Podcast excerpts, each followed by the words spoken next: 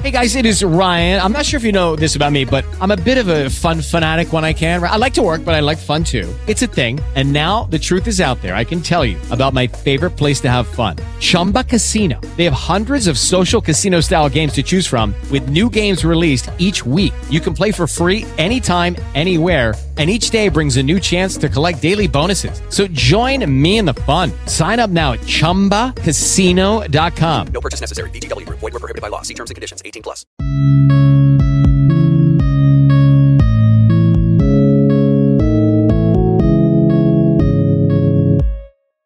Hello, and welcome to this episode of the Star Wars Generations podcast. I'm your co host, Erin McGowan, joined by my other two co hosts, Alex and Matthew. Say hey, Matthew, what's up?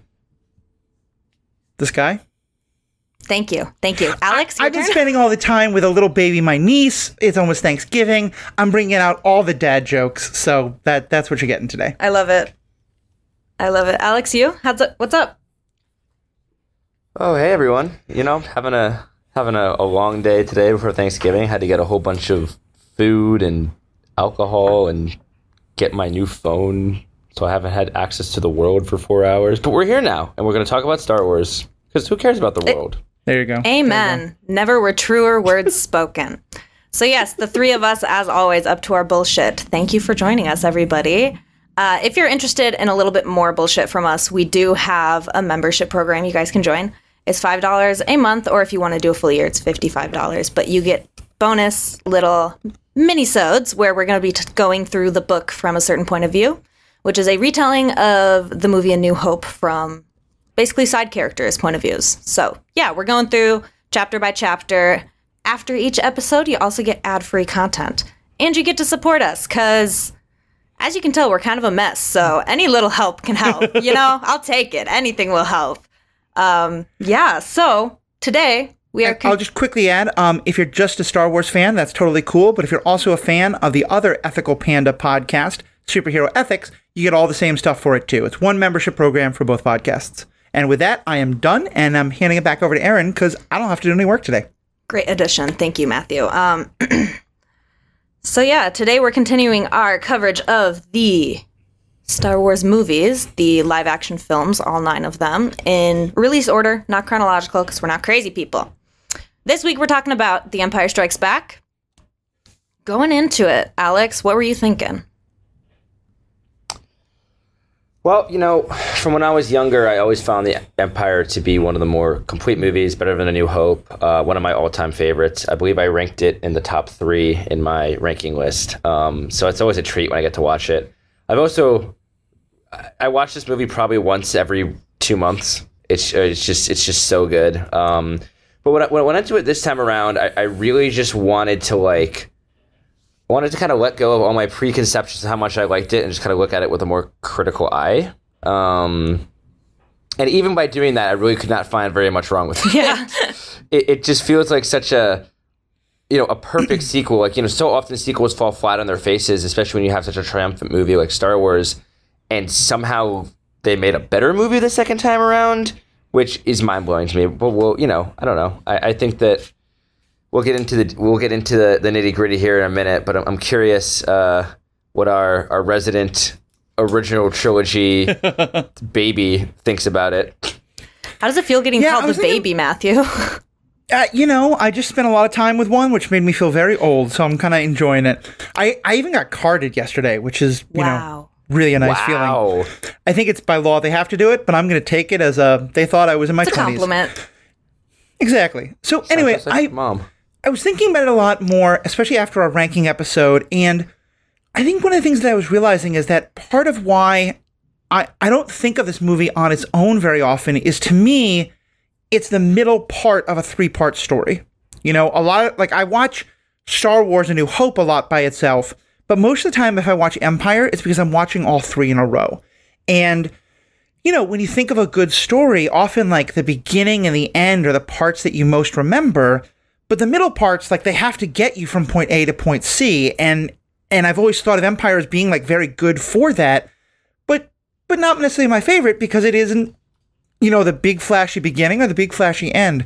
And so I really kind of went into it with a like, let me just look at this movie on its own, kind of like not thinking of it as the middle part, but just what does it do as a movie? It's as a like two and a half hour viewing Love it. experience. For me, um, I haven't seen this movie in quite a while, actually, and so I didn't remember the entire plot. I, for some reason, didn't think Bespin was in this movie. Don't ask me why. Don't ask me why. I just am so disconnected, apparently. Anyways, but um, yeah, I was just kind of excited to watch it, and I texted my dad the day before. I was like, "Hey, do you want to watch it with me?" He didn't text me back. Um, so then I asked him. I was like, "Did you want to watch that?" And he was like, "I didn't think I had to respond. It's always a yes." So we watched it together, and that was fun. But um, real quick before we get into it more, I'm assuming you've seen this movie because it's been out for a long time, and if you're listening, you're a fan. But quick recap: IMDb's version. It says. After the rebels are overpowered by the Empire, Luke Skywalker begins his Jedi training with Yoda, while his friends are pursued across the galaxy by Darth Vader and bounty hunter Boba Fett and friends. I added and friends, but it's because I think Bossk and the other ones are important too. Did you also add Rebs instead of Rebels? Rebs. So I, I, I just want to say let's officially go into a spoiler warning. Yep. Spoiler set session. Three, two, one. Vader is Luke's father. Yep.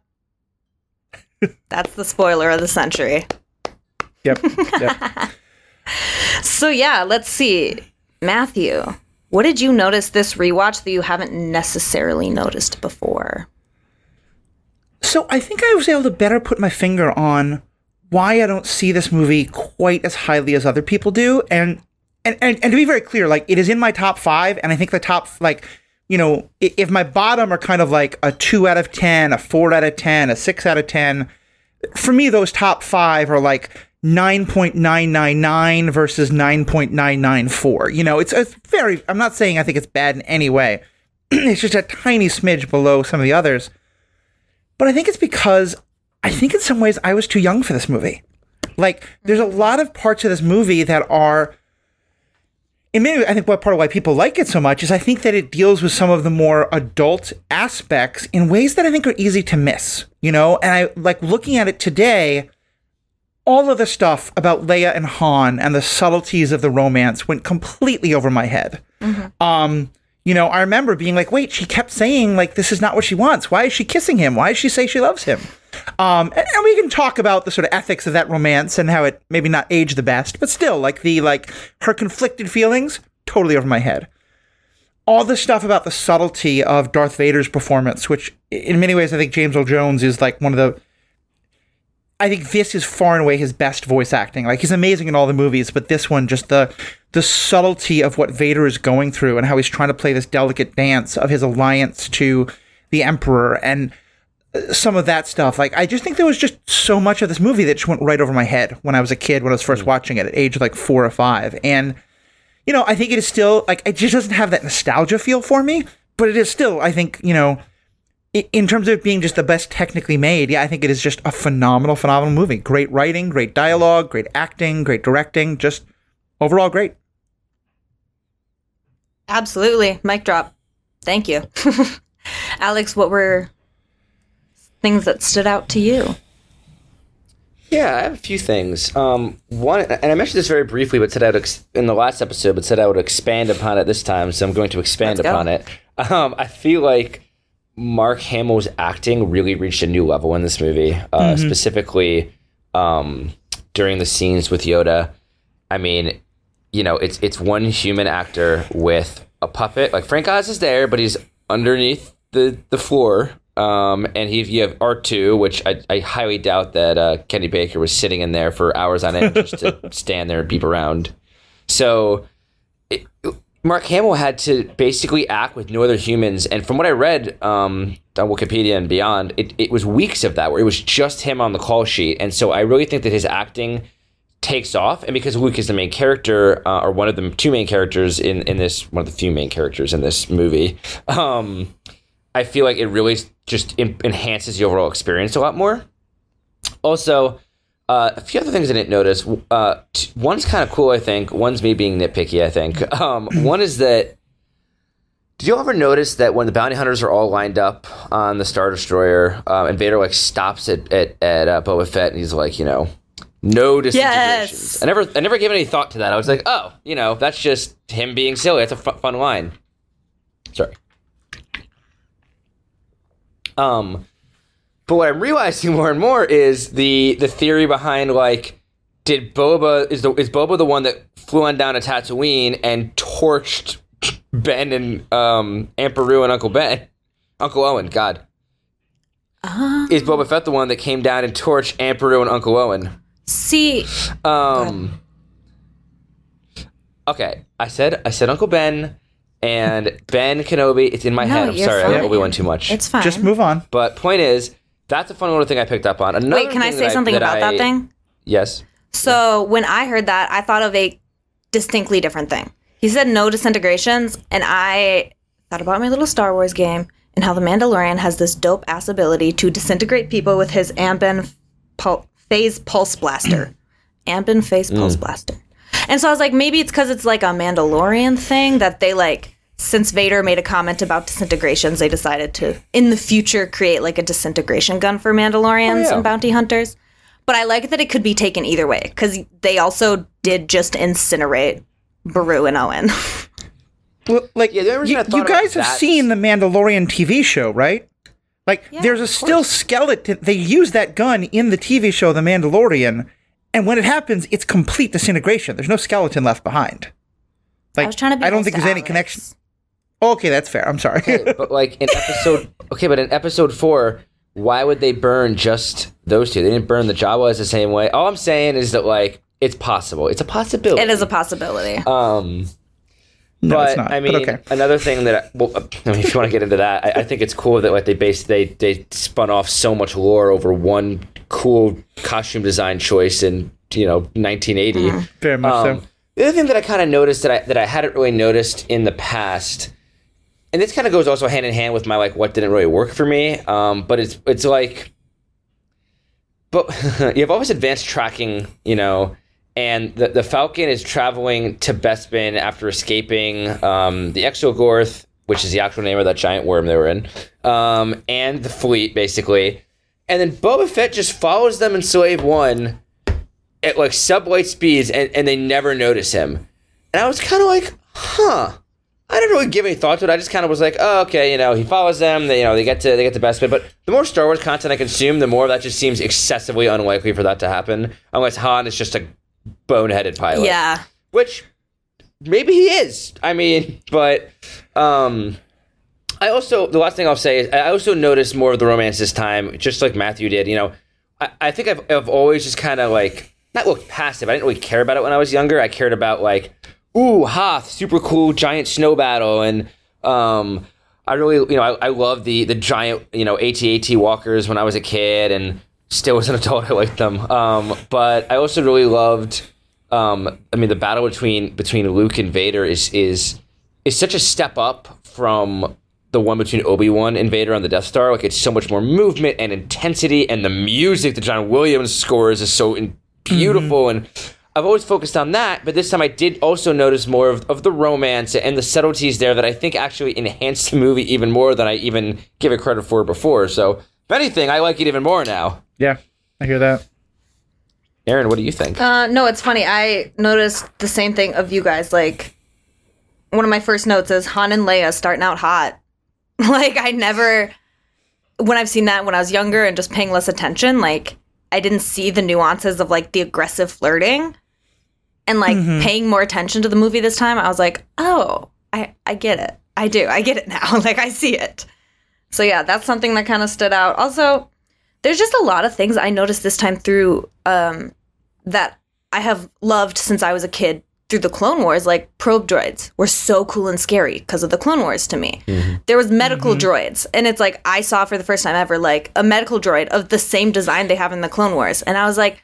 It's just so cool to look back and all these things that I grabbed onto as a kid as cool little gimmicks of Star Wars were from the originals. And like Oh yeah, people who were kids then are going to grab onto those same ideas. like it's so awesome. Just we get three seconds of Bossk, the Yeah. the the, the lizard like Yep. um bounty hunter, who both him and his people, the Trandoshans, then go on to be like huge parts of the overall Star Wars universe. Yeah.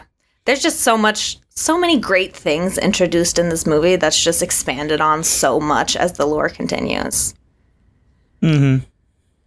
Yeah, the, the cantina episode four and the bunch of bounty hunters in episode five, they just exploded into so many side stories and storylines, which I think is so It's cool. so cool, so fun. Really true. Um, yeah. Next, okay, let's get into our hot takes. Who wants to go first? So here's mine, and I've been thinking about this since I read something uh, like a couple months ago and disagreed with it, and then was like, let, let me see if this is actually true in the movie. And I, I still watch it and I still hold by this. I think Yoda and Ben were wrong, and Luke was right to go to Bespin because he does rescue Leia and Chewie and, and the droids and, and Lando, if we kind of care about that. Um, he does like get out of the fight with Vader and survives. Um, the biggest problem he has in that fight is that they never told him the truth, which we'll get to more in the third movie. And yes, Han gets captured, but you know, that sets other stuff up. Like I don't and, you can get into all of the kind of time travel nonsense of like if he doesn't go does that mean that the emperor knows he doesn't go and so they never torture their friends in the first place? Like i i, I think that kind of stuff is just nonsense and i, I hate time travel. Uh, so i'm just going to say like once he knows that the like those people are being tortured i think yoda and ben are wrong and he was right to go. And i i, I say this mostly not just because i think it's a small plot point here but to me it sets up from the very beginning the theme that I think we'll talk about so much more in later movies and the prequels and then the postquels and the books and, and the shows that maybe Yoda and Ben weren't always right. Yeah. Alex. I just want to note real quick, Matthew. I, I don't want to like actually disagree with you on this, but I, I don't believe that Luke actually had any impact on Leia, Chewie, and Lando escaping. Like Lando went like on his own. He like got he got Lobot involved and like freed Leia and Chewie on his own and three PO, and then they mm-hmm. escaped without Luke. I'm pretty sure. Like I mean, you can make the argument that like forces were diverted to lure Luke into a trap. But like from what we see on screen, I feel like Luke's Luke doesn't actually succeed in doing anything, and they actually have to actually Lando, Leia, and them have to all risk their lives and go back to pick up Luke's torched butt off the bottom of the Cloud City ship. Or But space- still, Luke, I don't know Luke manages to escape. He doesn't turn to the dark side. He doesn't do what everyone is afraid of. And, like, yeah, I don't think that Luke helps much necessarily, but I think all the things that Yoda told him, like, if you go, Right. you will destroy everything they have fought and sacrificed for. That simply doesn't happen. I think that's somewhat true. Like what both of you had said, like he doesn't have a huge impact. I think Lando Leia and Wookiee would have been fine. Chewbacca. I think they would have been fine, but um there's definitely an argument to be made for the distraction and the diversion of well, well, forces. if I might say one more note on this, I actually really like this this idea, Matthew. But I, I think that the one thing I would argue that I think might actually prove true in the end is Yoda was so afraid for Luke to go, and for, sure, what he said didn't necessarily happen, but because Luke abandoned his training, he, I don't think he was actually prepared to like fight and beat the Emperor or or Vader. I mean, he loses in in Jedi. He mm-hmm. loses in Empire too. He beats Vader, but then he loses to the Emperor in Jedi because he wasn't fully trained by Yoda. And if it wasn't for spoiler alert, I mean, if it wasn't for Vader turning back to the light side and, and intervening, Luke would be dead. And the Death Star, you know, I mean, the Death Star may or may not have gotten blown up in the end. I mean, but Luke would be dead. And so, as far as we knew at that point, I know we know now that, like, you know, Ahsoka's out there and Grogu's out there and all these other Jedi are running around. But at that point, if, if from what we knew in the canon timeline, the Jedi would have just been extinct because Luke didn't stay and train longer with Yoda. So, like, I totally see your point, Matthew, and I agree that, like, what mm-hmm. Yoda said about, like, everything they felt, you know, you would turn to the dark side, everything they fought for to be for nothing. That's all, you're right, that was all wrong. But I just, I don't know, there's something about, like, the fact that Luke actually couldn't win without Anakin's help in the end. Well, the, the, but remember, and, and this I think is more a discussion to have during Jedi when we talk about that movie. But Right. Luke didn't go there to defeat the Emperor. He went there specifically to turn Anakin back, which is what happened. And Do you think that? Sorry, go ahead. and and to me, I like, and again, I think we'll get into this more in the movies. But part of why I think this is important, and I do think Lucas put this in somewhat intentionally, is I think one of the ideas that is built out more in Jedi, but then really explored, I think, in the postquels especially, but also somewhat the prequels and a lot of the novels, is that part of why Obi Wan tried everything he could to stop Anakin from turning to the dark side and then turning him back, and he failed. And I think on some level, both for Yoda and Obi Wan, they have to believe that trying to turn Anakin back is impossible because or else they have to ask why did they fail at it.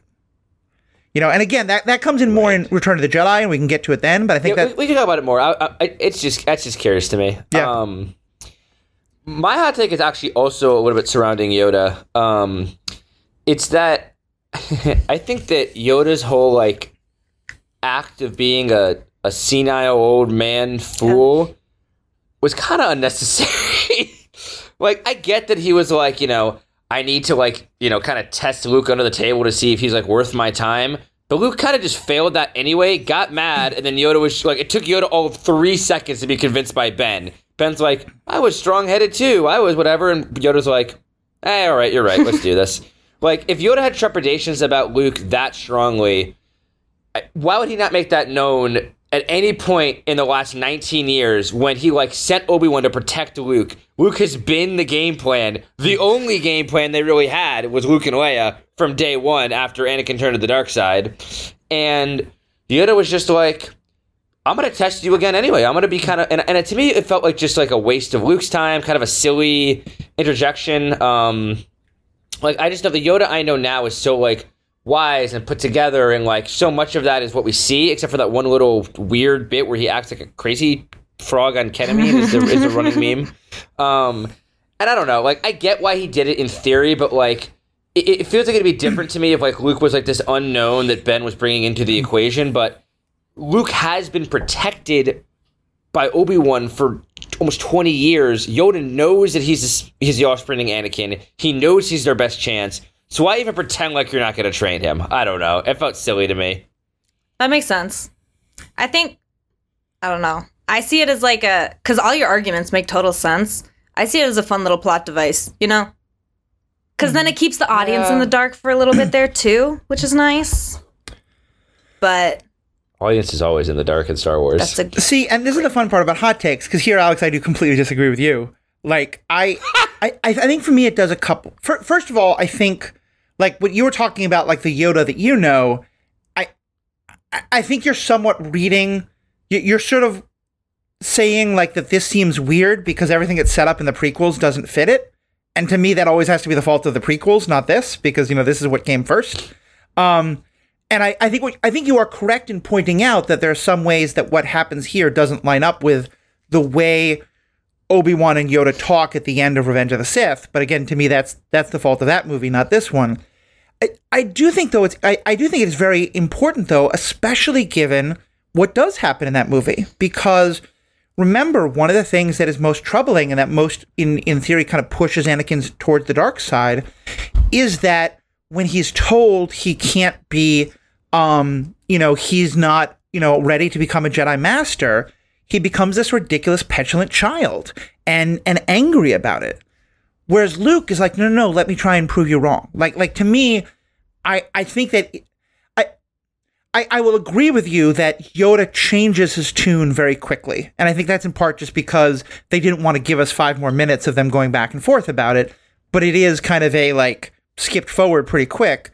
I I think to me, part of the idea like it's incredibly important that you test Luke's patience and that you, you point out like he thinks this is all about warfare. The force is supposed to be about peace and defense. Mm-hmm. He thinks this is all about like do it right now, do it right now. No, this is supposed to be about being patient and being calm. And then also I think it's supposed to be about how do you deal with failure. Like I, I think I think if you, it to me, if there is the argument of Yoda changes his mind too fast, it might be because he already thinks he's probably going to train this kid. But the fir- a the first lesson is being the ketamine frog on, as you pointed out, and the second is what happens when I tell this kid no. You know, because that becomes because in some ways, like, how are you going to deal with failure? How the fact that Luke reacts the way he does and is able actually to come back from having that terrible encounter with Vader, I think is an important part of his training. Um, so I like I hear what you're saying, but it's funny because I was watching it being like, this is so brilliant. This is it's subverting all so the ideas. Well, it's subverting all the ideas that Western audiences also have. But in terms of the kind of like Lucas is drawing so much from samurai movies and that kind of idea, the idea of like, you know, the the grand wise master on the mountain who pretends not to be is very much a trope. And so to me, I think it's like if it's anything, it's playing into that trope, but it's doing it quite well. So, so to respond two things I want to say to that. I think one thing is I think we, we read Luke's response a little differently because I, I feel like when I hear it, Luke immediately he's like, "No, Ben, tell him I'm ready. I'm ready. I can do this. I, I'm not afraid." And like bumps his head, and he's like very like adamant that like it, it- to me, that doesn't feel like a, necessarily like a a calm headed like. I mean, it does say like, "Yeah, let me kind of let me prove it," but it also feels a little petulant to me. Like he's like almost about to throw a tantrum. Like Ben, Ben, tell him. Ben, tell Can him. I say maybe it Yeah, feels but Anakin starts. impatient? Yeah, the Skywalker legacy, impatience. Just great impatience, which is exactly what Yoda was trying to Um, test in him. yeah. I, I guess Yeah, it's more I- the I way think he it- reacts later that he does start listening to Yoda, whereas I just think An- Anakin's reaction is just so horrible to the whole thing. Luke also gives up though. If you remember, Mm-hmm. he gives up on the X-wing, and Yoda literally is like, "That's why you fail, because you like you gave up. You weren't willing to like give." I, I don't know. So I mean, I just think that like Luke, Luke's whole training there is one of my favorite scenes in all of Star Wars. But it also feels like I don't like like it, I mean, this is worthy of a debate. But like like I to me, it always felt like you know Luke did kind of give up. He gave into his frustration, his impatience, his anger, his fear. Oh, yeah. was like, I can't do this. I'm giving up. And then instead of finishing and working at it, he went off on an impulse to go save his friends. Which I would just note, I think that a big reason Yoda and Ben were so against it is, if you recall, is Anakin's true downfall was he loved his friends too much. Oh, Anakin cared and loved the, loved his friends. He loved Padme. He loved everyone too much, and because of that, he was willing to go to extreme lengths to do to save them, to help them. He did, he, he did some crazy dark shit when it came to Ahsoka and making sure she was okay. He you know he beat up Rush Clovis in the Clone Wars for Padme. He would torture people. Like mm-hmm. I think that they they were Ben and, and, and Yoda were seeing just like Uncle, you know, Uncle Owen says, too much of his father in him. They're seeing those Anakin traits of rushing off. And he Yeah. even said that, you know, just like your father, rushing off to the horizon, never being here now. Um, and the other thing I want to I want to say that I think is a little interesting, Matthew, real quick, is just that it's like I I, I understand your point of view of like this came first, and so like things should Real kind of be quick. based off of this. But I yes, Do you guys want to get into more of this when we talk about how it fits into the story? You can finish your thought, but if we have more to say. yeah, yeah, Yeah, go ahead, quick. please. Sorry. I was just all I wanted to say was that like I feel like I look at it and I think this is what's fun about this podcast actually, is that I look at it as I'm not looking at it as like the prequel sets up the sequel uh, pre- the prequel sets up the originals or the original sets up the prequels. I'm seeing it I'm trying to look at it as like a, a holistic continuous storyline. And we can talk about this more in a minute. Um, but I, I do think that like when you look at all the media, prequels, Clone Wars, originals, Rebels, everything, Yoda presents is this very calm, wise, you know, sure, he cracks little jokes here and there, but that's the only moment we see him go like full crazy ketamine silly man who's banging on R2 and fighting him for a little piece of food. Um, and, you know, one can make an argument that he has been in exile by himself for a really long time, so anyone would go crazy. But it just, I don't know, it just feels out of character to me when you look at holistically Yoda and all the other parts of Star Wars. Um, if you look at it as that is the original and that's what it shall be based off of, sure, totally get your point, Matthew. But I think I do look at it as like a that is just one portion of this larger puzzle of Yoda. I feel And like yeah, we'll talk about it more. Go ahead. I was just gonna say, I feel like this is a problem we're just gonna keep running into every time we talk about anything. Is like Star Wars is infinite. It's like a infinity sign, Yeah. you know, because it all came out differently. But yeah, it's all at the same time. So Well, and especially because I like I think, you know, eh, once again, there's a whole rush of people talking on the internet about Rey and oh, Rey became a Jedi. Like Luke is the ultimate Mary Sue. Like, look how good. We never once saw Yoda say like, "Use your lightsaber this way," and yet he's really good with his lightsaber against Vader. Like he holds his own. That I, I think, yeah, I, I totally agree. I think there's more we can talk about here. I'll just note like what you said about Anakin and why he falls because of love of his friends. we're gonna have fun discussing that when we get to Revenge of the Sith because I see that very differently. So, Erin, what is your hot take? Yeah. Um, so my hot take, I don't know how hot the take is, but it's a hot take in my mind from how it was the scene was portrayed to me growing up. But like I don't have a problem with the Luke Leia kiss. I think it's su- yeah. like incest gross, but they didn't know. And I think it's such a funny like Leia is such a savage for that. And in the past I've never really paid attention to Luke, but if you see his face, oh my god. He's like trying he's so smug and he's like trying not to like enjoy the burn on Han. I don't think he's that pumped mm-hmm. about being kissed. Like probably yeah, too, but I think so much of him is just enjoying Han's face. And he kind of puts his arms behind his head and smirks and then Han looks at him and he kind of like pretends he wasn't smiling. It just it's a funny little moment that I also kind of stood out to me for the first time. And it really just like solidified that I'm just like, yeah, it, it's a fun little thing in the plot.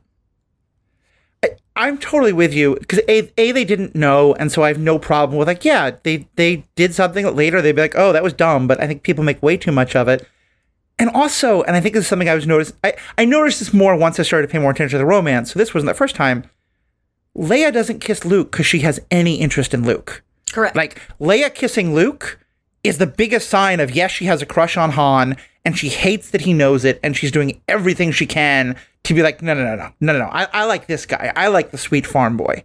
um, yeah, to and and to me, like in some ways, that makes Luke's whole like, yeah, I'm the I'm the guy who gets it, like so much more fun because he's completely wrong. has Like no she's idea. not interested in him. Um, you know, so yeah, I I think it's a beautiful scene. I think it's perfect. I think the fact that they later find out they're brother and sister is a little weird, but it's not a big deal. And I, you know, I'm totally fine with it. It makes me uncomfortable. but I will say that in episode four, it, it does play off the same thing. In episode four, there was a moment where like Han goes, "What do you think, kid?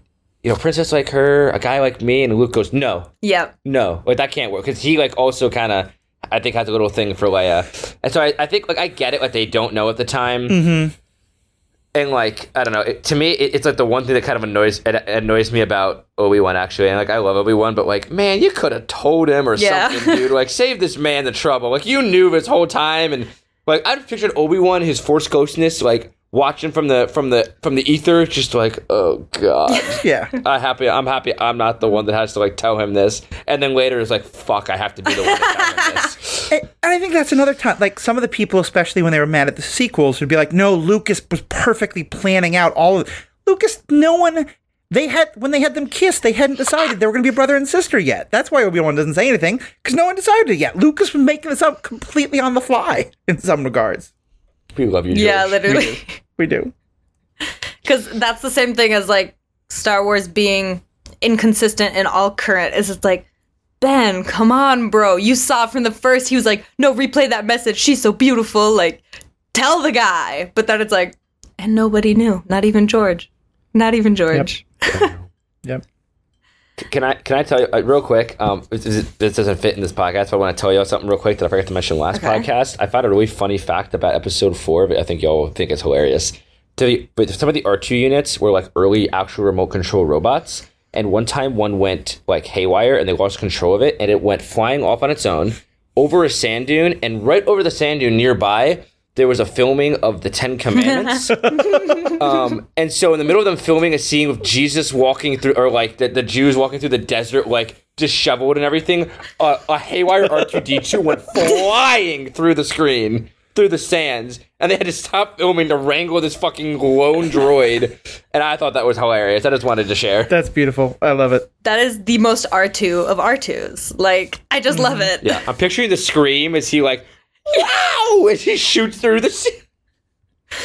Oh, Okay, God. we can go That's so funny. Well, yeah, let's just get into what did we love about this film this time? What stuck out? What did you love? Matthew first. Didn't, isn't that what we just discussed? Oh, oh, We just did hot takes. I'm We kind of went over it, but I guess if there's anything else like you really just love about this film you want to talk about, or I can go I think- first. Oh, Matthew, go. to me, there's two things I'll name. Uh, one is, is I've said the romance. I've talked a lot about it. I'll just highlight two other things. First of all, is that like they have that beautiful kiss that C-3PO uh, interrupts, And, Yep. and but then she doesn't stop. She doesn't like immediately change how she acts towards Han. Like clearly she kisses him back, and like you know, sh- like it, it, I think it's very clear. Like I, like I said, I think if you made this movie today, the dynamic between them would maybe be a little bit different. But I think it's very clear she consents to the kiss. She enjoys the kiss, but then she gets away as fast as she can, and then she's back to still like giving Han shit, you know, and and not being like all lovey dovey with him, which makes her line at the end when she says "I love you" so powerful, and his response so powerful. And but also the thing I noticed is after the kiss, she starts to be a lot meaner to C3PO. And I don't think it's because like C3PO interrupted it, but I think it's because she's starting to side more with Han in terms of like what Han is like and so that the last time Han is constantly telling C3PO, don't tell me the odds. And then the last time he tries to tell them the odds, it's she who tells him to shut up. Um, So I loved that. And then, but mostly just, I love the philosophy of this movie. Like, so, and, and I, I will talk later about how it has shifted and grown over time. But so much of like how I try to understand what it means to be a good person came from, you know, everything Yoda says about like, you know, you know, the the dark side, like you know, fear and anger or the pathway to and I some of the quotes that I have and like he says in in in prequel movies and so I'm not trying to give exact quotes, but like it, it the philosophy starts here. And there's one part of it that I disagree with that I'll get to later, but I do think that there, there's so much here of you know that that believing in yourself and and the the way that if you're able to calmly assess a situation you're able to sort of you know be much more powerful about it um i just and i again there are like some of it later i'm like eh this is kind of the kind of misogynist like em- emotions bad calm rationality is good but i do think that there's a, there's so much beauty in it and so much power in it that i just i just love how it it it subverts the expectation not only of luke but of the audience Yeah. Powerful film. what about you Erin what do you love For me, um, kind of on what you were saying, how Leia didn't choose or change how she acted. She's still like just picks on Han, just rips him apart. But at Bespin, Han chooses or cha- oh my gosh, I can't word. Han changes how he acts towards Leia. Like mm-hmm. they're waiting, and he goes over and kisses her on the forehead, and like puts his hand like lovingly on her cheek and i'm like oh my god such a simp such a soft boy like our mm-hmm. pretty boy flirt is really just wanting love and it's very sweet to see the two of them like fall into the relationship in different ways. Yeah. Yeah so basically just more of the romance. I love it. And then for me just the visual aspects of this film it's just so stunning. Like it's entertaining from start to finish. Just a few things that i really noticed like the green maps on the rebel base in hoth like just so beautiful so fun to look at. Everything about hoth um the fight scene on hoth with all like each walker takedown is so exciting and so fun to watch and just yeah, like Dagobah is a whole new scene. I just really love Bespin, you know, such a cool idea. It's a city in the clouds. Down is up, you know? And yeah, I think it's just a very creative film. It's very fun digit or it's very fun visually. Oh my goodness. And I really loved the Wampa aspect of it. And something that I knew but never like put together was why the Wampa attack happened. And it's because, as I'm sure you both know, um, Mark Hamill was in a near death car accident on his way to film parts of this second film. And so then they added that at the start, just he has to get in some sort of accident because now he's got scars all over his face. Mm-hmm. And I don't know, it was just fun watching it with that in mind of like, oh, this is not at all how this movie was supposed to go. And we get this really cool creature and such a fun scene. And this is how, you know, Luke hears Ben talking. And it's just out of this mishap that, you know, Lucas created. And just, it's the same idea of he has no idea what's going to happen next. And he's flexible with it. And that's what's so, I think, exciting about these films in a way. Mm-hmm. Totally agreed. Totally agreed. And I, I'm glad you brought up Bespin as the romance because I never really understood the role Londo plays quite as much. I think actually that is one thing I got more this watch. I think part of the role Londo plays is to show Leia and, and kind of to show Han, like, Um, okay, Lando. Sorry, you. Lando. Whatever. Um, Thank you. I'm like, what are we doing here? Lando, uh, Calrissian, um, that part of his role is that he's kind of showing Han the life he could have, but he's not going to choose because, as you said, he starts being like, no, I just want to be with Leia.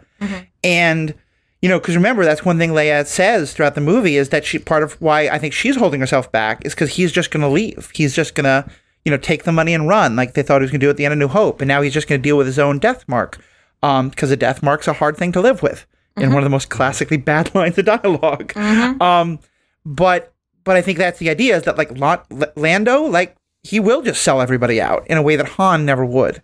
And I think for lot, I think for Han that helps him like understand the role he wants to take, but also really for Leia that like that's part of what allows her to be like, no, Han's not the guy I'm afraid of. Lando is, but but not Han. And of course, even Lando turns out not to be, but that's another thing. right? Alex, any more loves before we get going on our dislikes? Yeah, just just two quick things. One, um, I really love, um, you know, in, in the first movie, we really, really we get Tatooine, which is the desert planet. You get the sterile inside of the Death Star, and, and you get kind of get a little bit of of Yavin Four, but like for the most part, you're like indoors in that area as well. Like, you're not really getting much of the planet. And here you really get three distinct new worlds that I think are really cool. I mean, you get you get Cloud City, you get Bespin, you get um, Dagobah, you get Hoth, and I think they really kind of took it to a new level with with the Yeah. you know they had more money and more backing this time around, which is why they could travel more. But I think that like they really, like Erin said, took it off with the visually stunning and very different you know scenes. Um, the other thing that- I really love that I I didn't before is this is the first time we see Luke fight another person with a lightsaber. Um, and what I like about it is that like it, it again, and this is me basing it more on, on you know with prequel inf- informing me, but Anakin loved to toy with people during Yep. the Clone Wars, and he's toying with Luke so, hard. hard. Oh, yeah. because like we all know that Anakin is one of the most skilled like you know lightsaber you know swordsmen, and of course he's very limited now with his uh, with his heavy suit by design. Um, but just toying with Luke and being like, if I do this, what do you do? If I do this, you know, like it, it, it, it's very reminiscent of like, you know, like someone like an older brother teasing their younger brother, like, you know, oh, haha, haha. And then like, as soon as Luke like just nicks him one time, Vader gets so pissed and just goes super hard on him and like within seconds cuts off his hand. He's like, you're not actually Yeah. a good kid. I was letting you like get a few shots in. Um, it just felt, it just, it was just cool to me because it harkened back to like, you know, Clone Wars mm-hmm. Anakin and just how he liked to to act even in when he was still a Jedi. So that was that was fun for The me. The simple fact that like Luke is using two hands and Vader's using one. Like the same weapon, and Luke is like, "This is like the heaviest thing," and and Anakin Vader is just like, "Whatever, I'm doing this literally with only one hand." Like, beautiful. That's that. something that stuck out to me too. And it just always does. I think growing up as a Clone Wars and prequel lover, seeing those parts of Anakin and Vader, like, I noticed as soon as they started fighting, I was like, Luke is going way too hard on the offensive. Like, he clearly is unskilled because he's never fought someone with a lightsaber before. And then, like you said, he nicks Vader, and Vader just flips a switch and just goes that, like, berserker rage mode we see from him so many times. Like, like you said, just like little dark moments of Anakin throughout the Clone Wars, and especially towards the end of the prequels, Revenge of the Sith, where he just is just a monster of a person. Like, I just flee, flee, because he's stomping towards you and he's gonna destroy you. Mhm. And so, yeah, I always love seeing that same idea of Vader just toying with someone and then being like, okay, show's over, shit's getting real. Yup. I've said that comic book that comic book line, you know. We have you surrounded. You can't. You can, you can possibly beat ten thousand men or something like that. And Vader goes, "Oh, I see. Are ten thousand dead men." Some- like some cold line, and Yeah. he like just wrecks everybody. I, I love Vader. Yep. Yeah, he's a baddie. So, Matthew, anything that you don't like about this film? A film you've loved for so long. What is it? So, like I said, I think some parts of Yoda's philosophy I'm not as down with anymore. Most of it, though, I am, and I, I think there's just so much more to explore there. But there's one part I think trying is really, really important. Mm-hmm. And I like, he says, do or do not, there is no try. And then he quickly shifts into something that is similar but not the same, where the whole like, and, and you were talking about this, Alex, before, that he's saying like the fact that Luke thinks it's impossible, that he doesn't believe, is why he fails. And that I think is very true. That I think like if you go into something thinking you're going to fail, then yeah, you you likely are. That you have to be able to make yourself believe there's a possibility here, and and often that means getting other people around you to help support you and help you know talk you through your own mental you know demons and stuff. I certainly have a ton of them, but the like. I think there's something so very toxic in do or do not, there is no try. Like, I think that there is something very, very healthy in saying, look, this is a million and one shot. I may not succeed, but it's still the very act of trying is good for me and like will be worthwhile. And that's okay. And that I'm going to judge myself on like, did I do my best, not on what was the result. Um, so I think that was the one thing. And then, and this isn't really like a complaint about it, but it's just something I'm noticing. And I think this kind of goes into what you were saying, Alex, about the, you know, how did Han not notice Boba Fett's ship, but also how did the Empire not notice like the the Millennium Falcon holding on right there? Also, if Boba think was one- holding on with them, why didn't he tell Vader? Well, yeah, but I, I think the point here being because I think he wants to get the money, but I think the the overall point being, I, I think this is a problem with any kind of science fiction is that when we in 2023 we're watching what people in the 1970s and 80s thought the future would be like, and we often forget like most of the technology we have today is better than most people could have imagined 40 years ago. Like, watch some Star Trek stuff from like the 60s and 70s. They thought that computers would be monochrome in the 24th century or 23rd century or 22nd. Mm-hmm. Don't, ang- this is a Star Wars podcast. Don't, don't write in your angry emails. but like, I, I think that's what, in the same way, like, I love Rogue One, but anyone who understands how data technology works now, the idea of like the data being sent only to this one ship, like that doesn't make any sense. Come on. Um, you know, so it's just it, it's not a bad thing. It's just something I'm like, okay, I gotta I gotta roll my eyes a little bit. Remember, like this is what people in 1981 were imagining the future would be. Yeah. So I just want to respond to what Matthew said before I give my thing, and, and I, I think it's interesting because I read it so differently, Matthew, in that I feel like do or do not, there is no try is more like you do it or you fail. Like like don't like kind of half-ass it. And what I think like I get what you're saying, like you know there is absolutely value in trying, but I think there's more value in failing because there were so many times that I have like failed just miserably at something, and I learned so much from it. And I feel mm-hmm. like that's kind of what Yoda, I guess I'm hoping, is getting at is like just go out there and do it. And if you and, and, and then if you, if you don't do it and you fail you fail like like I don't know like I see I, I think I, I see how you're reading it is like just do it or don't don't even like don't like try and tr- don't don't just try.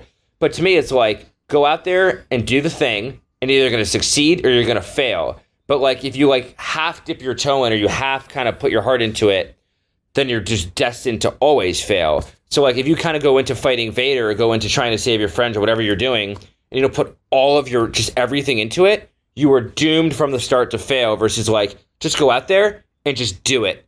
Or don't do it and fail. But don't like be somewhere in the middle. That, that's just kind of how I always interpreted it at least. Uh, uh, I, I, no, I, I- think I interpret it the same way. I just think half-assing Okay. things is good. Like I think you should sometimes be willing to say, I don't have it in me to do the best I could. I'm gonna half-ass this, and that's, you know, I can cook a three-course dinner, or I can just like half-ass this and warm up some mac and cheese, and that's okay. Like, That makes sense to me. yeah, Yeah. th- At first, I was like, I'm on Matthew's side, and then I was like, I'm on Alex's side, and now I'm like, um, I see both point of views, but I really do what you're saying, Matthew, just now about how trying can work even if it's half-assed. Like it resonates with me as a person who is incredibly stressed and has way too much going on to be like, it's okay sometimes to say, you know what, I'm not going to study for that test because I have an A. So even if I bomb it, I will pass the class because something really horrible has happened in my life and I don't have the energy to do it 100%. So yeah, it's like I think both sides apply and that's why what he says is so interesting and why it's so talked about, I think, is cuz there is this discourse of like what exactly does he mean? And is it trying is bad? Is it that trying is good but you should never view it as trying, you should view it as like doing it 100%? It's just there's so much to talk about with it. Yeah. And and I do think like probably my view of it's colored by the fact that at least two generations of gym teachers then used this as the like, you know, you just do it. There's no such thing. You, you know, the kind of like you and, and this I think became a big thing in like business and like employ like of just like you you can't accept failure. Failure's not an option. And that's what I'm just like I get off the train. Yeah, it's been used Uh, in a really toxic way without discussion about the nuances almost. Yeah. Yeah. Alex, what about you? Would you not like or it didn't work yeah, for you? Um, I, I just wrote down a, a a couple things here. Um, one is I get to a degree why Ben didn't want to get involved. Like he keeps saying, like I well, once you fight, you know, Vader, or I, I can't get involved. But at the same time, I feel like the way he kind of intervened in, in Luke's head and gave him a little boost of inspiration when he was attacking the Death Star, I feel like Obi Wan could have he could have showed up as a ghost and spooked Anakin. He could have like, and like I get, it, he wants Luke to do it on his own. He wants Luke to learn. I get all that, but even just like a little bit of like you know inspiration, especially when Luke didn't finish his training, just kind of leaving him high and dry. It feels a little, a little cold to me. I don't know. Yeah. Um, the other things are are a bit smaller. Well, I just cannot. I'm sorry. I just can't get over the fact that C3 fucking PO, but Anakin built as a child and like has had his entire life, is just sitting there. So is R2D2. They're just there, and Anakin's just like do do do do do, murdering Han, doing whatever I need to do, like just ignoring the fact that his two beloved droids. R2 is like again in the corner. He's one to die for this droid. Nope. I don't know. It, it just it's something I could never get past, um, and I still couldn't get past it this time because it just bothers me so much that you like you're not gonna. And I understand that like we don't know that he built the droid. We don't if it's just a product of the order they were made in, but it's just ah. Yeah. When I look at it as a holistic story, it just really annoys me. So you're And, saying and I guess to me um, you're- I, I guess to me that, and this is just what will always be different. But like to me, that's always the failure of the prequels. Like you, you, you it, if they set up something that makes this movie not work, like blaming this movie for it just doesn't make sense to me. But but I do I hear what you're saying about the whole. I think now that the whole thing is one holistic story, you're right. Those moments in this movie feel weird. Yeah. For me, I'm gonna be honest. There's nothing that happened when I watched this film last night that made me be like, eh. Like I really just enjoyed it. There wasn't much that didn't work too well that you guys haven't already kind of talked about and covered. I mean, that probably makes you the healthiest of the three of us. But like you know, Hey, and- just wait till we get to the Clone Wars. That's fair. oh, That's fair. that's gonna be something else. Um, I had one more very tiny little Go thing. ahead. I'm curious if either you know the answer to this. Where's the money?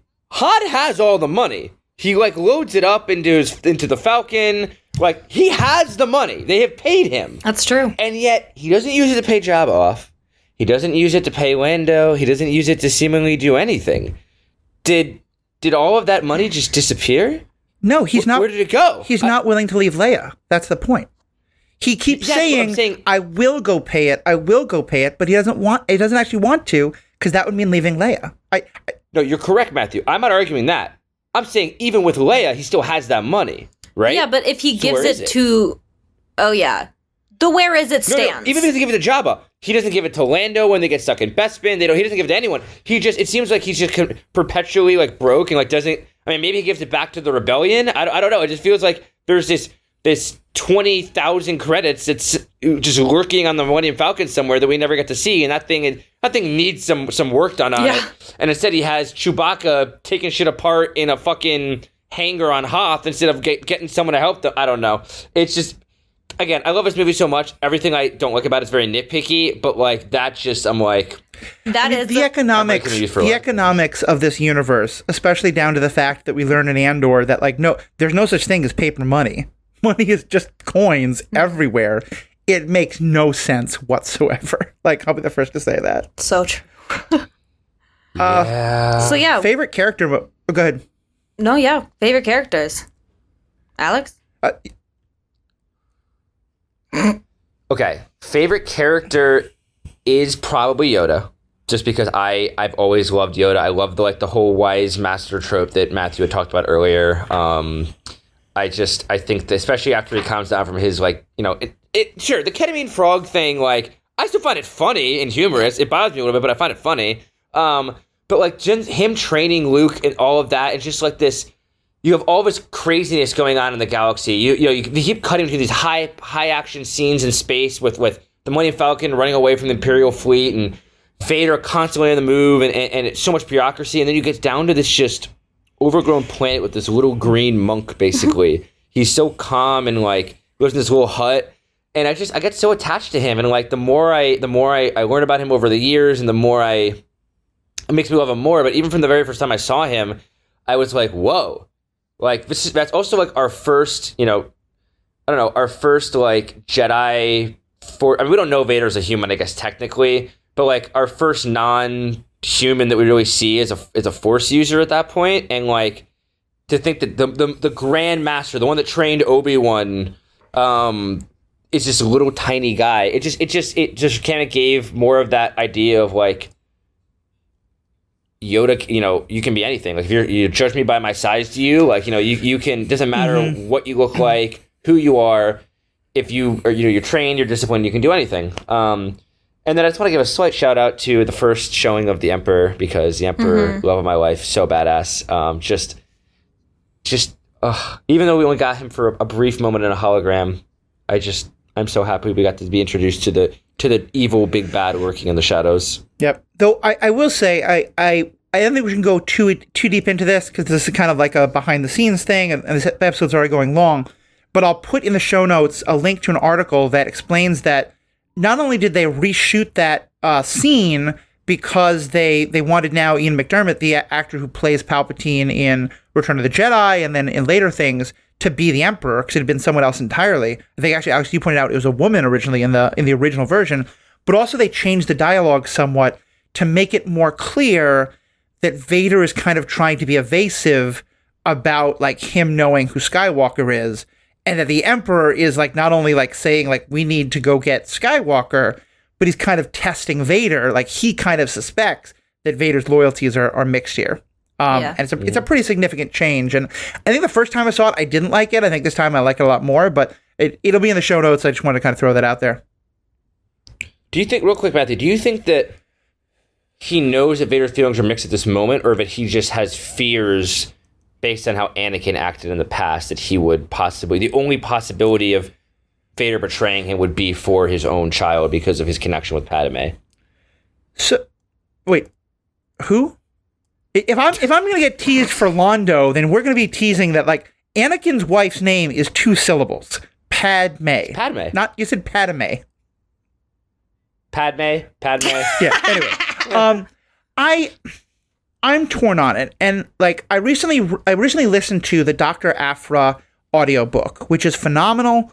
I hadn't been able to read the Doctor Aphra comics, but I think this is kind of similar, and she's a great character. I love so much about it. Um, but slight spoiler here. It, it takes place between the end of A New Hope and the beginning of Empire Strikes Back. And in it, Vader is trying to use her to f- locate information about Luke without uh, including his name, without be, be, without letting the Emperor know. And I, I I don't love how it's set up. I don't think it quite fits, but I do think it does a good job of kind of introducing the idea that like Vader certainly didn't want the Emperor to know.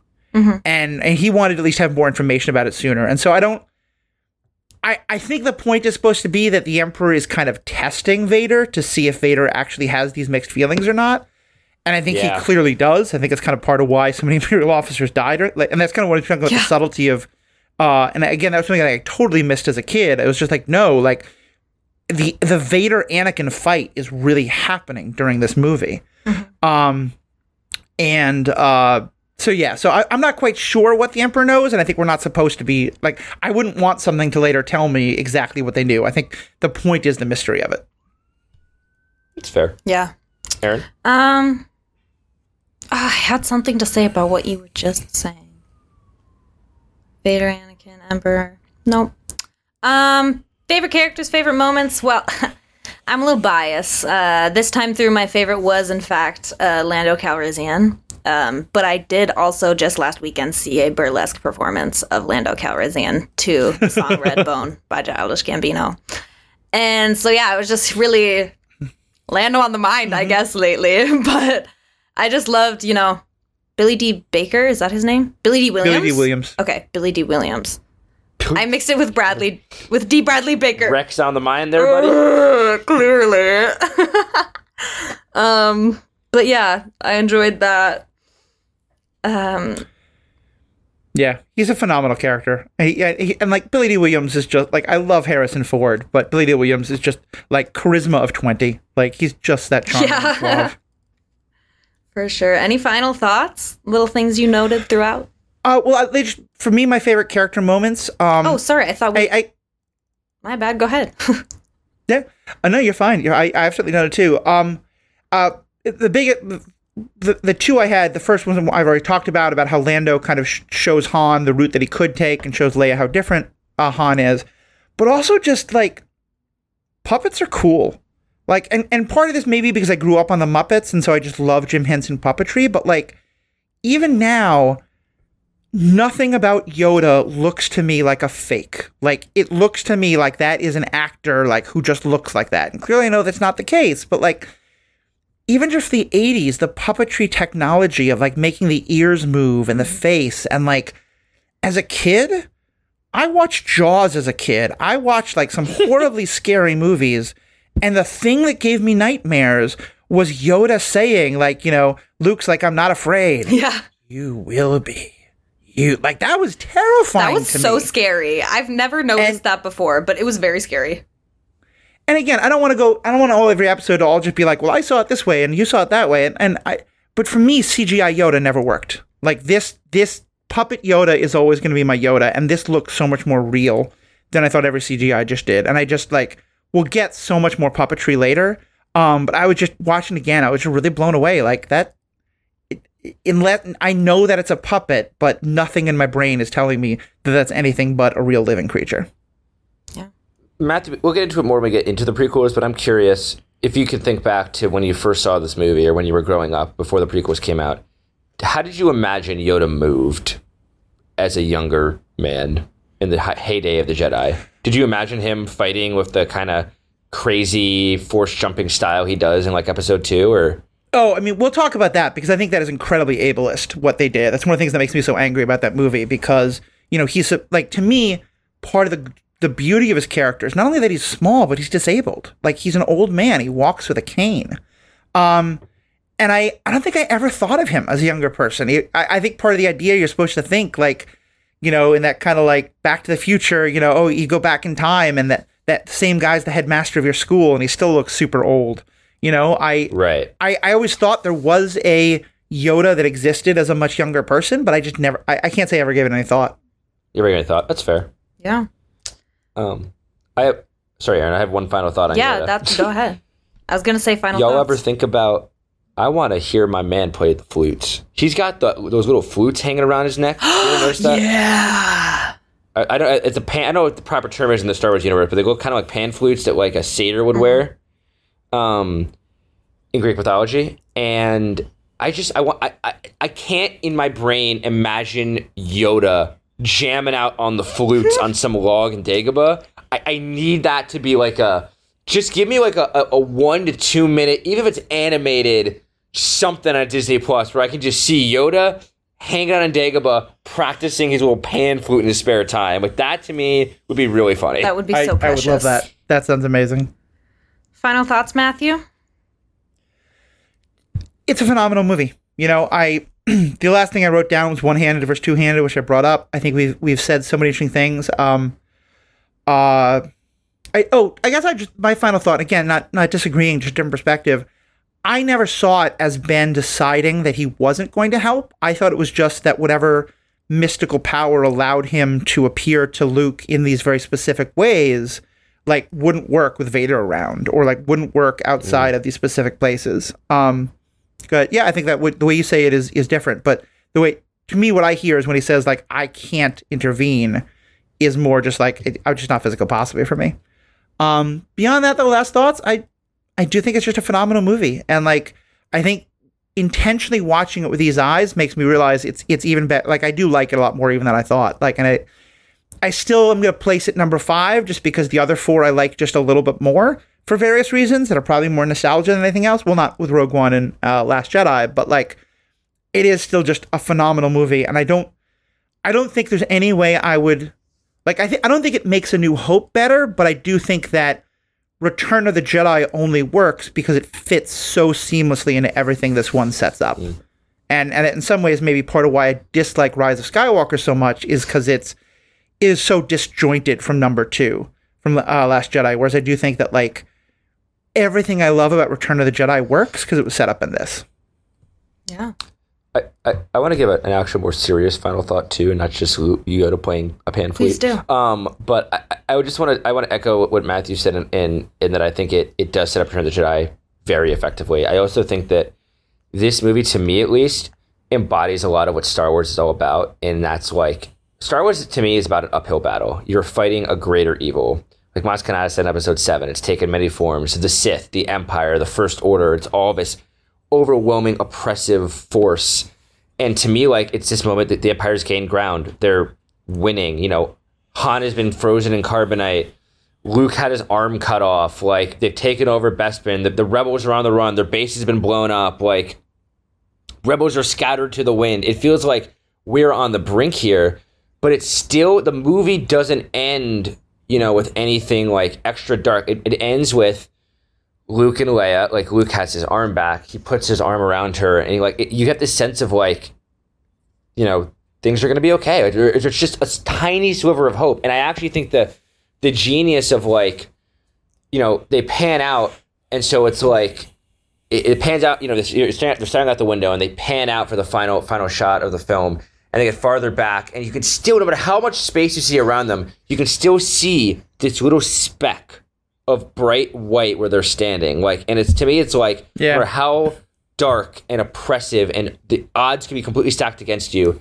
There's always at least a sliver of hope, a- an ember that is just waiting to be like to be ignited, and it, it just really resonates with me that that's how you know Lucas chose to end this film of like, yes, the Empire is powerful, yes, they're gaining ground, but but our heroes are not going to give up, and, and you shouldn't give up either. And so I've always really thought that that was such a great tone to end that movie on, especially because it is a darker film overall. Um, and it really does set up set up Jedi because it also sets up Jedi to like you know do we we don't know if Luke is going to like go berserko dark side mode and we, we don't know what's going to happen and I'm sure I I can only imagine and I'm sure Matthew can talk to this and I actually would like to hear you speak to this Matthew about from what you remember but after this movie came out what some of the speculations were like what did we think was going to happen with Luke what did we did we think Vader was lying to him like what did y'all what did you imagine what did your friends imagine what were the conversations like back in 1980 about like what is this next movie going to be I mean, I guess you were three. Were you three in 1980? Yeah. So I, I was born in 1977. Like I said, I have no memory of not having seen these movies. I do remember seeing Return of the Jedi in theater, Okay. but I was I was five or six. Like I can't tell you I Okay, remember. Fair these- enough. Fair enough. But I do think like yeah, I was very curious about that. I wanted to know what was going to happen. Like in some, I think in part that's part of why I don't like the Jabba scene because I was like, who cares? Get me to Luke. Like get me to like Luke and Vader. Um, I, I will just also say though, I love that you pointed out the hope at the beginning of the movie because I think it is so important, especially because it goes so well with the first part of the movie, which is I think in many ways one of the most enduring lessons of the movie, which is, yeah, you you won one major battle against one major part of the empire. You're still completely outnumbered and completely outgunned and completely on the run. And like that start, I think, is such a letdown from the end of uh, New Hope, but it feels so real, and I just love that. Yeah. Final thoughts for me. I don't, as Alex hit y'all with the serious, I'm going to hit y'all with the unserious. So, a few things I noticed and appreciated. What you guys were saying, how Vader's so emotionally unstable. Like, my guy is appointing a new admiral every other scene. Like, mm-hmm. force choking somebody over FaceTime is crazy. Like, imagine getting fired over FaceTime, but you're fired because you're dead. And then he just looks at the next guy and calls him Admiral. And the other guy's like, shit, okay, I guess I'm the Admiral now. I just, it's so funny. It's so funny. It's so good. And also, like, to me, it's like, oh yeah, that's funny, that's cool. But we do, it's cruelty. You know, Vader is cruel. And that's, we're reminded of that when Han comes back to kind of their prison cell on Bespin after being tortured. And he says, he didn't even ask me any questions. Yeah. Like, that's I kind of forget sometimes because my love of Anakin and Vader's such like a baller that it's like haha, and then it's like, oh shit, like he's just fucking around because he's mad. He's like, where's Luke? Yeah. I'm not even gonna ask you where's Luke. I'm just gonna torture you because I hate you. Like I think that's one of the things that's most important and such a good point. And that even like I said, there's an Anakin Vader struggle kind of happening. But it's not it has nothing to do with leaving the dark side. It is the very, very dark side thing of eventually you should overthrow your master and take power yourself. Like mm-hmm. and here's one thing I think the, the prequels got perfectly is that, you know, Anakin doesn't say like sorry, Vader, but that's kind of the point. Vader doesn't say to Luke, "The Empire is wrong. We need to bring back the Republic." He says like, "We can overthrow the Empire and rule the galaxy as father and son. We can bring peace and order." Mm-hmm. Which is exactly what Anakin says. You know, where Anakin is so frustrated by the Republic and that they can't seem to win this clone war and that he just could it just had the smart people in charge, you know. Vader is just as fascist at the end of this. It's just that he wants him and Luke to be in control instead of him and the Emperor. Well, he also like I mean, if you remember in episode three, he even makes the same offer to to Padme of like, you know, we can overthrow the Emperor. Like I'm more powerful than him. We can rule the galaxy together, make things the way we want them to be. Like he, and, and I think that does stem from like the fact that as a child he was a slave and like he had no power, and now he wants all of the power. Valid. And he was, I don't know. I, I, I'll, we'll get into that more in the prequels because I have some strong thoughts on Anakin as a, as a slave child. Um, but I, I do. that was really funny, Erin. What? Just all, all, all of your unserious thoughts there were. No, were- literally, were in my notes, I wrote, uh, because you know, Captain Needa's like, well, I'm gonna go update Vader and apologize. I wrote down, Yeah. Captain Needa's so dead. Two lines later, LOL, Needa dead. like, Dude, and I also like what I like to think about is like him and his little bubble because Vader has that like little like Vader's claw he bubble? goes Yeah. into. Yeah, so he can like take his helmet off and like breathe like a normal person for ten minutes at a time. Um, and I just I just picture him like, what does he do in that bubble? Like he, he can't see the screen in the bubble. He has to like, is he just hitting there meditating? You think? Like, is he? Does Sith meditate? Can they sit still that long? Like, Yeah. Lord I think it's supposed to be done. meditation, but I think it's also supposed to be just like we're not supposed to know. Though I will no, just right. say and, and an- I, I do like. another just one Sorry, beautiful line that and then I really think then we should wrap up. But um that says so much about Vader is when Vader's like, We're not gonna let asteroids stop us. We must do this. We must do this. The Emperor wants to contact you. Leave the asteroid field at once. Like it, that is Yeah. such a clear sign of like where where All right, so lands. yeah, clearly we all have more to say on this film and all of these films, which you'll hear more of in the future. But that's all for today. That's kind of our thoughts on The Empire Strikes Back. Thank you for joining us. Please hit us with feedback if you guys have thoughts, opinions. If you were yelling at your radio or phone while one of us was spewing some bullshit, let us know, but do it respectfully, you know? We're always happy to hear people's thoughts and feelings. You can DM. We now have a Instagram, Star Wars Generations Podcast or it's SW podcast. Oh gosh, I'm so bad at that. SW podcast. We're the same thing on Twitter or X, whatever you want to call it. Yeah, so message us, give us a follow. We'll keep you updated on what's going on. Um, other than that, we do have our members section afterwards. So if you're a member, go ahead, stick around. We'll be talking about a certain point of view. Um, other than that, Alex, where can we find you? Yeah, guys. Uh, so if you listened before, I'm a photographer. Um, I work. That's my day job. So if you guys want to check out some of my work, you can find me on Instagram at Alex Kormann. twelve. Jesus. You can find me on Instagram at Alex Kormann 12. That's K O R M A N N, then the number 12, or alexkormannphoto.com. If you follow me along, eventually you'll see more photos of Erin in her lovely Ahsoka cosplay, or one of her many new cosplays. Yeah. Hoping to get some of those first exclusive Shin looks whenever that comes together. Absolutely. Matthew, what are your shout outs? Where can we find you? Yeah, so I am the ethical panda. Um, it used to be that was these podcasts, but now that I've got to like give some room to the other hosts, you know, we, we'll still have ethical panda as a way to contact me, but um, and contact us about the shows. Uh, but also the uh, Star Wars Generations. I think it's SW Generations on Twitter, but like all all that's going to be in the show notes. You can email us. We've gotten our first email. We have some listener email that we'll talk about during Return to the Jedi, which I'm really excited for. As Erin said, please keep sending them in. Please think about becoming a member. Please think about um, yeah, it's just five bucks a month. Great way to support us. Great way to support uh, what we're doing. You get free content. You get ad-free content, uh, and all sorts of great things like that. So thank you, Erin, so much for taking the the, the reins today. Alex, thank you as always so much for being a co-host. Thank you to all of you for listening. We Wait, have I need to spoken. shout myself out. oh, yep, yep, yep, yep, yep. Go ahead. Okay, y'all, I'm at at Lady Tano Creates, Instagram and TikTok. I'm a cosplayer. Shin is upcoming. Mystique is upcoming. Ahsoka and original character are always in progress. And that's our show, Matthew. We've spoken. Stay classy, Hoff. Away, put your weapons. We mean you harm. I, I love the just the, the voice acting unhinged line that you throw in every week. This should be It is your is my I'm bit sorry, now. I'm writing down a quote every week. That's my bit.